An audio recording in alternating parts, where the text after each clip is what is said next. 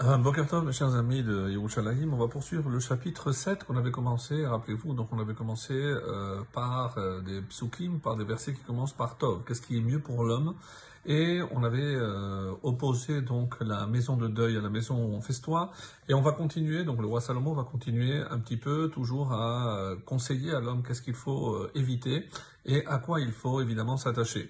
On était arrivé au verset 4 et euh, c'est un petit peu la suite de ce qu'on nous avions vu hier. Lev chachamim bevet evel velev kesilim bevet simcha.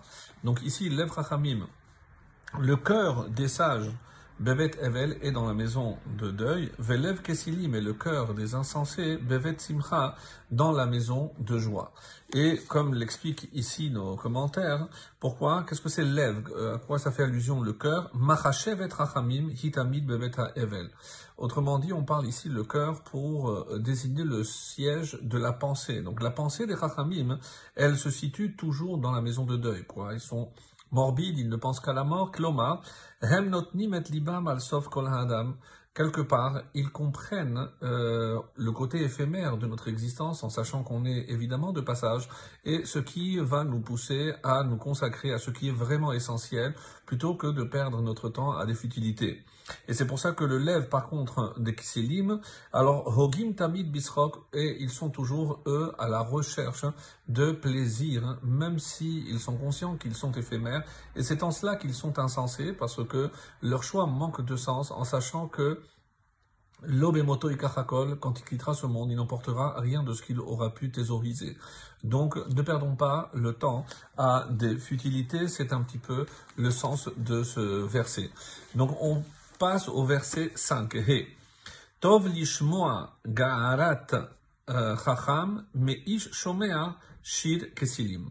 Alors Tov, donc mieux vaut entendre ga'arat chacham. Ici ga'arat, goer, c'est euh, une réprimande qui est faite des fois sèchement ou durement ou lorsque quelqu'un se fait tenser euh, vertement, donc par un chacham.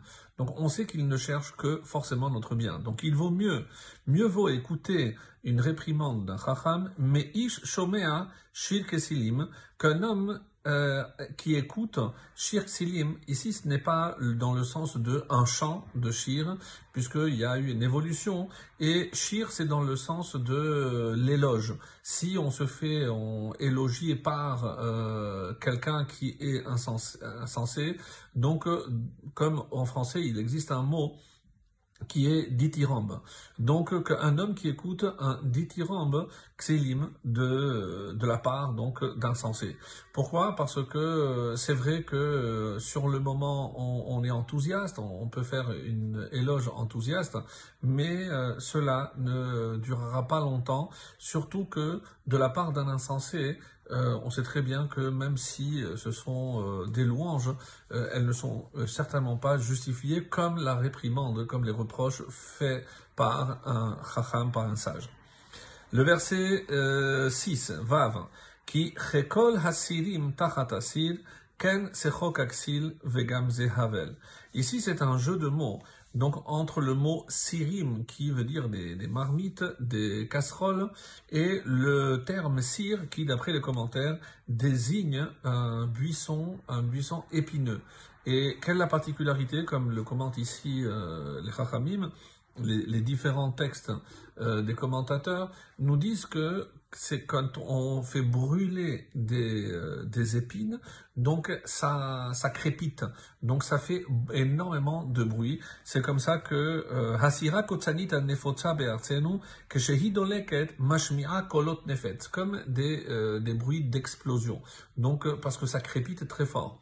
Donc la traduction va nous donner car tel est tel pardon, qui car tel le bruit des épines sous la marmite, euh, ken sechok haksil, tel est le rire de l'insensé, ve gamze havel, et cela aussi est vanité. Donc il fait beaucoup de bruit. Sur le moment Évidemment, ça lui fait, euh, ça lui fait plaisir, mais encore une fois, c'est un plaisir soit qui vient d'une moquerie, soit de quelque chose d'éphémère, et on ne peut pas évidemment s'attarder à cela. Sur le moment, ça fait beaucoup de bruit, mais c'est des rires qui finalement terminent par sonner un peu, un peu faux. Et pourquoi il dit que Havel, toute ça est vanité donc lorsque je fais brûler des épines, même si ça crépite et ça fait du bruit, ce bruit ne veut strictement rien dire. Donc même ce rire hein, ne correspond pas à une, vraie, à une vraie joie. Et on termine avec le verset 7, qui Yeholel Chacham vi Abed Edlev Matana. Car l'oppression rend fou un sage, vi Abed Edlev Matana, et un présent perd le cœur. Autrement dit, à quoi on fait allusion ici C'est le, le, problème lorsque un chacham accepte un shochad, une corruption. Donc là aussi, il perd son cœur, il perd sa, sensibilité et Mikra al tohav ma'ashakot matanot. Donc, ne pas courir derrière parce que je peux forcer ou exercer ma pression sur quelqu'un ou ne pas courir derrière des cadeaux.